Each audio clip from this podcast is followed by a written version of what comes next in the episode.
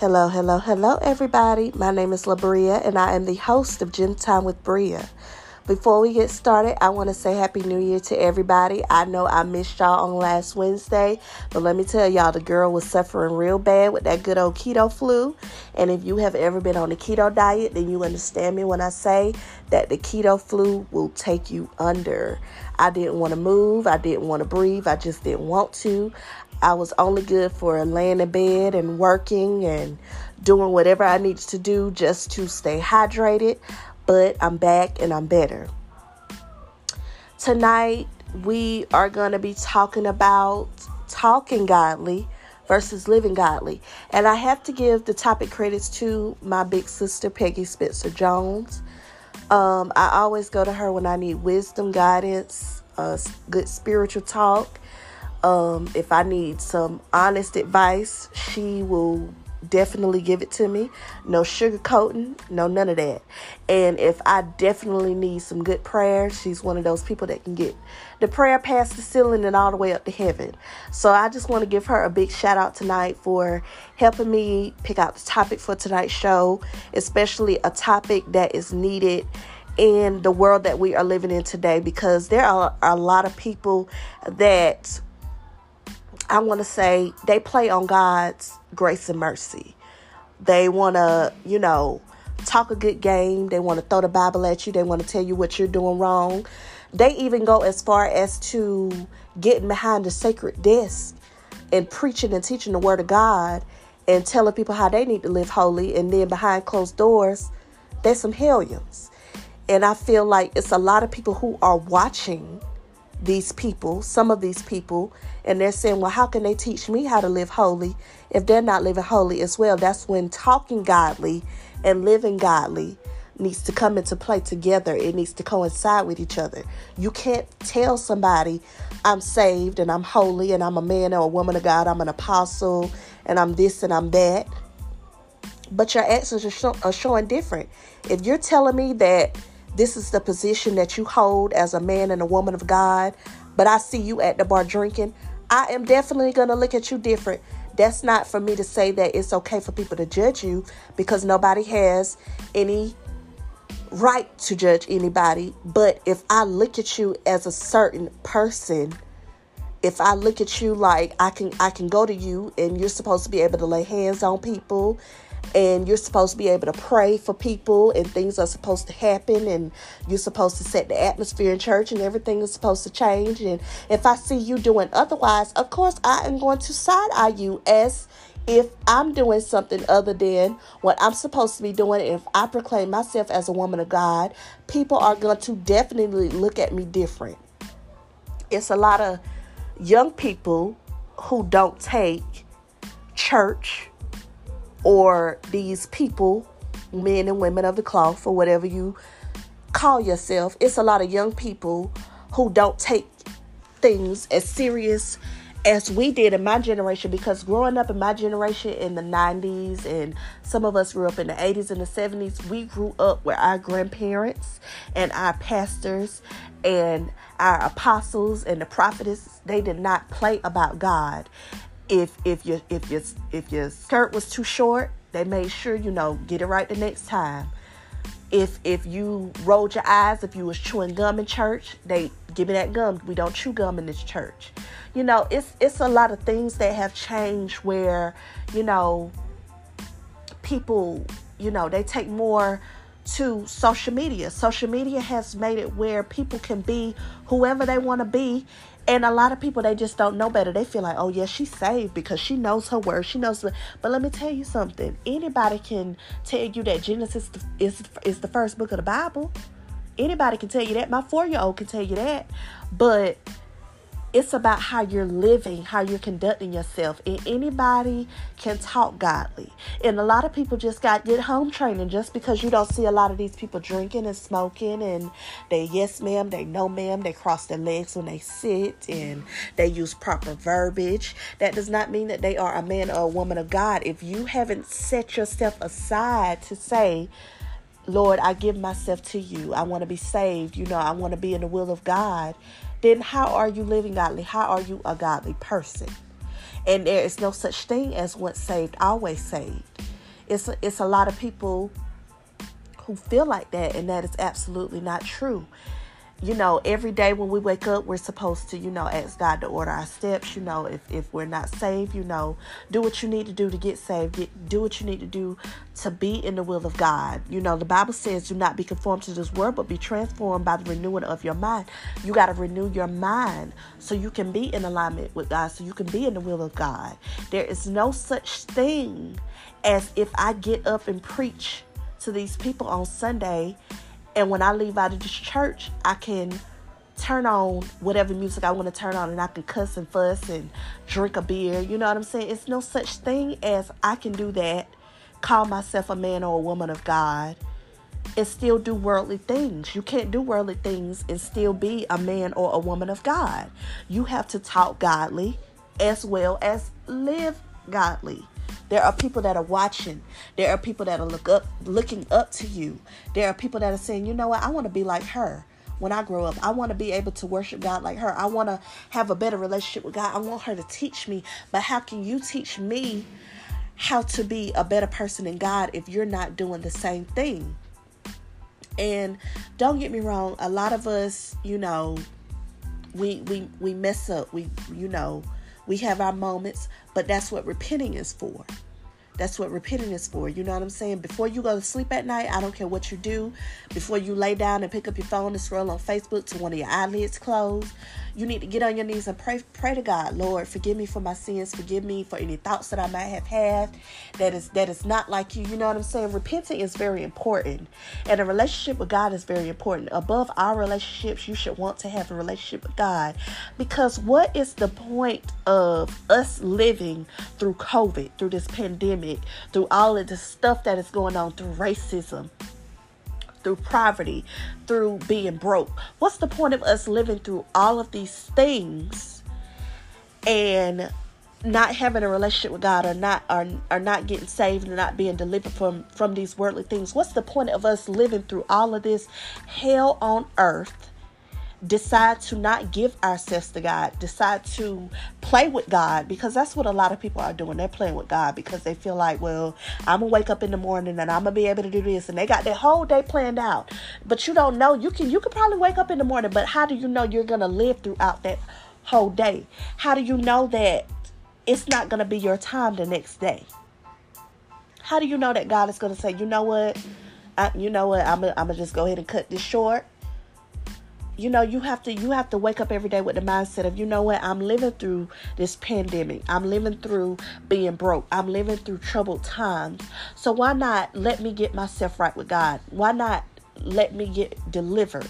Why not find me a good church home of people that are going to live what they are talking about that's important too. When you have that church home, when you have that relationship with your pastor, your bishop, your apostle, whatever it is that you have in your church home, when you have that relationship with those people and they can hold you accountable because let's be honest y'all it's a lot of these churches that have these people that are doing whatever they want to do inside and outside of the church. They see it. They don't hold them accountable. Now yes these people are grown but when you have these people singing on your choir and on your usher board and on your deacon board and they sitting up on the pulpit, I was always taught don't even walk across the pulpit if you are not a preacher, a minister, or whatever. Don't don't even walk across the pulpit. You need to walk around. You need to go across the choir. Don't don't you walk through that pulpit. It's so many people that get to sit in the pulpit that are not living what they are talking about. And that's a big problem.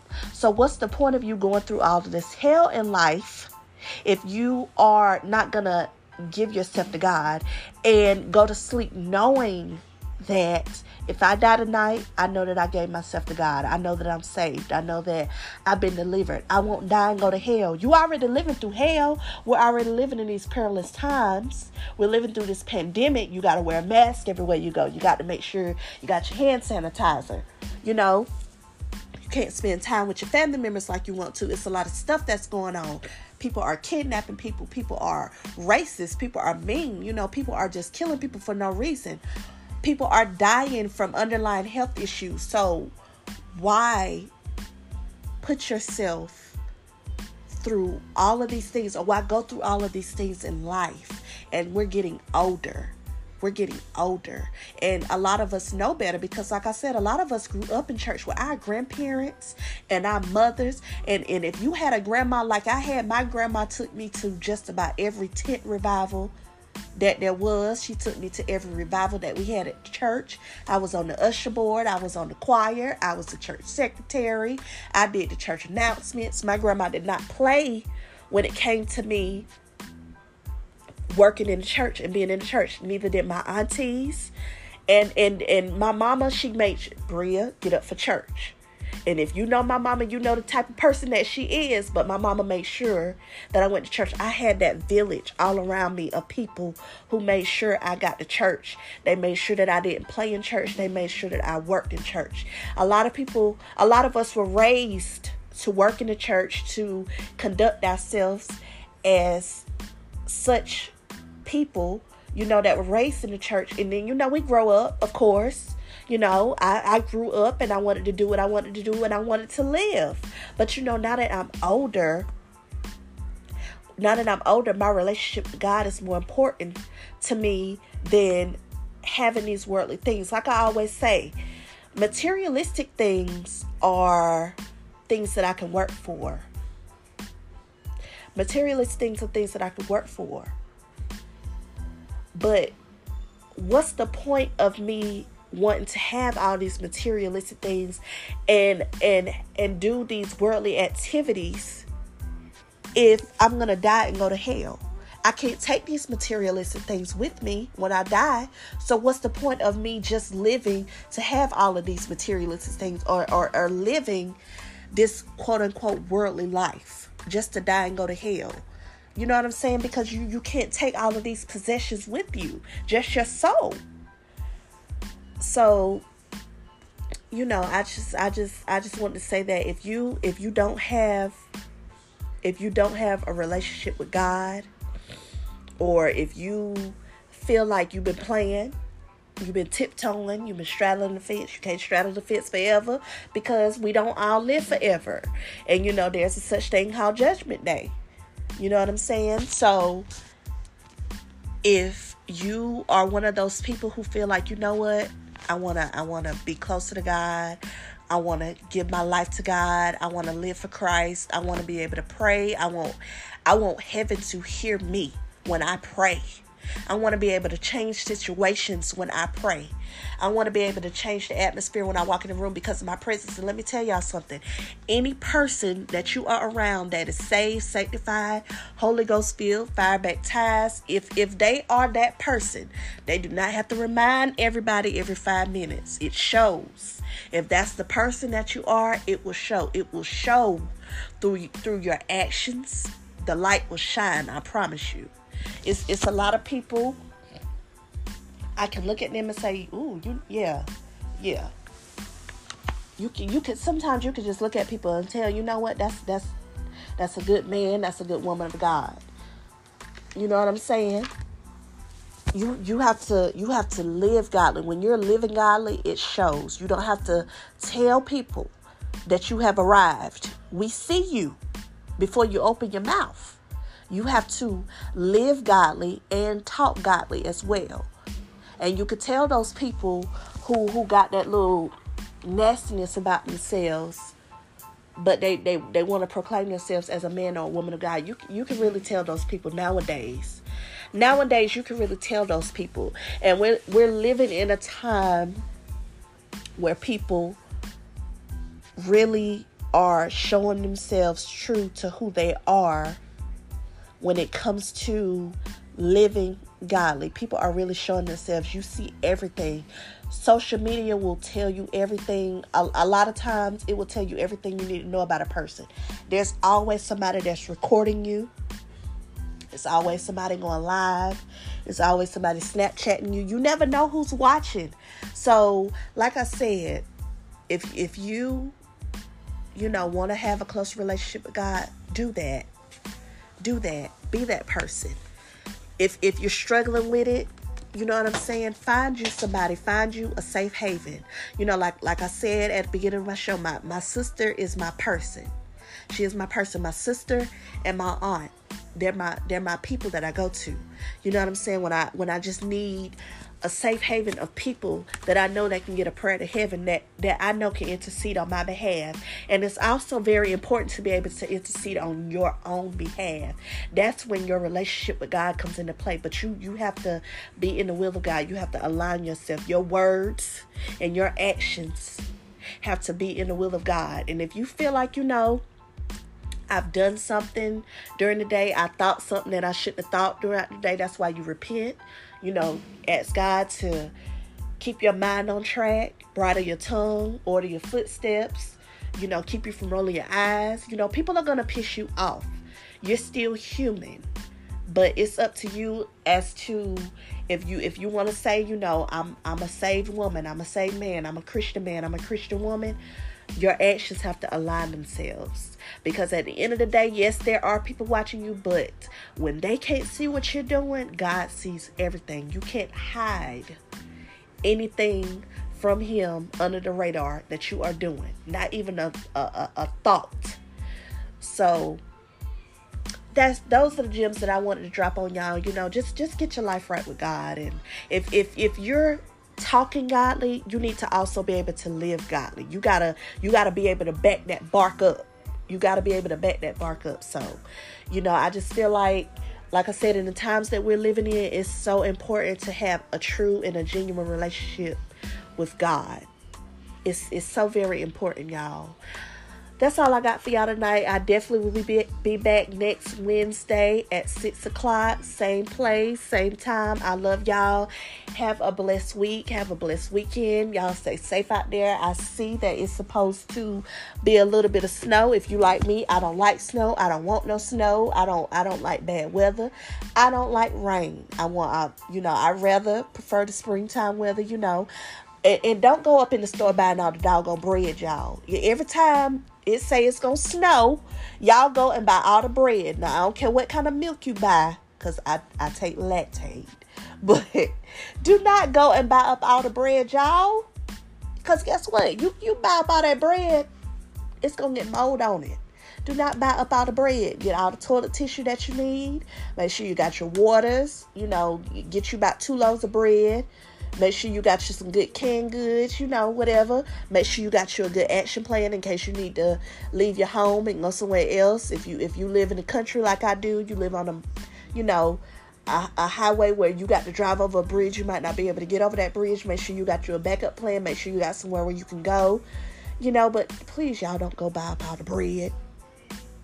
And y'all be blessed. Stay prayed up. Get you get yourself right with God. I love y'all.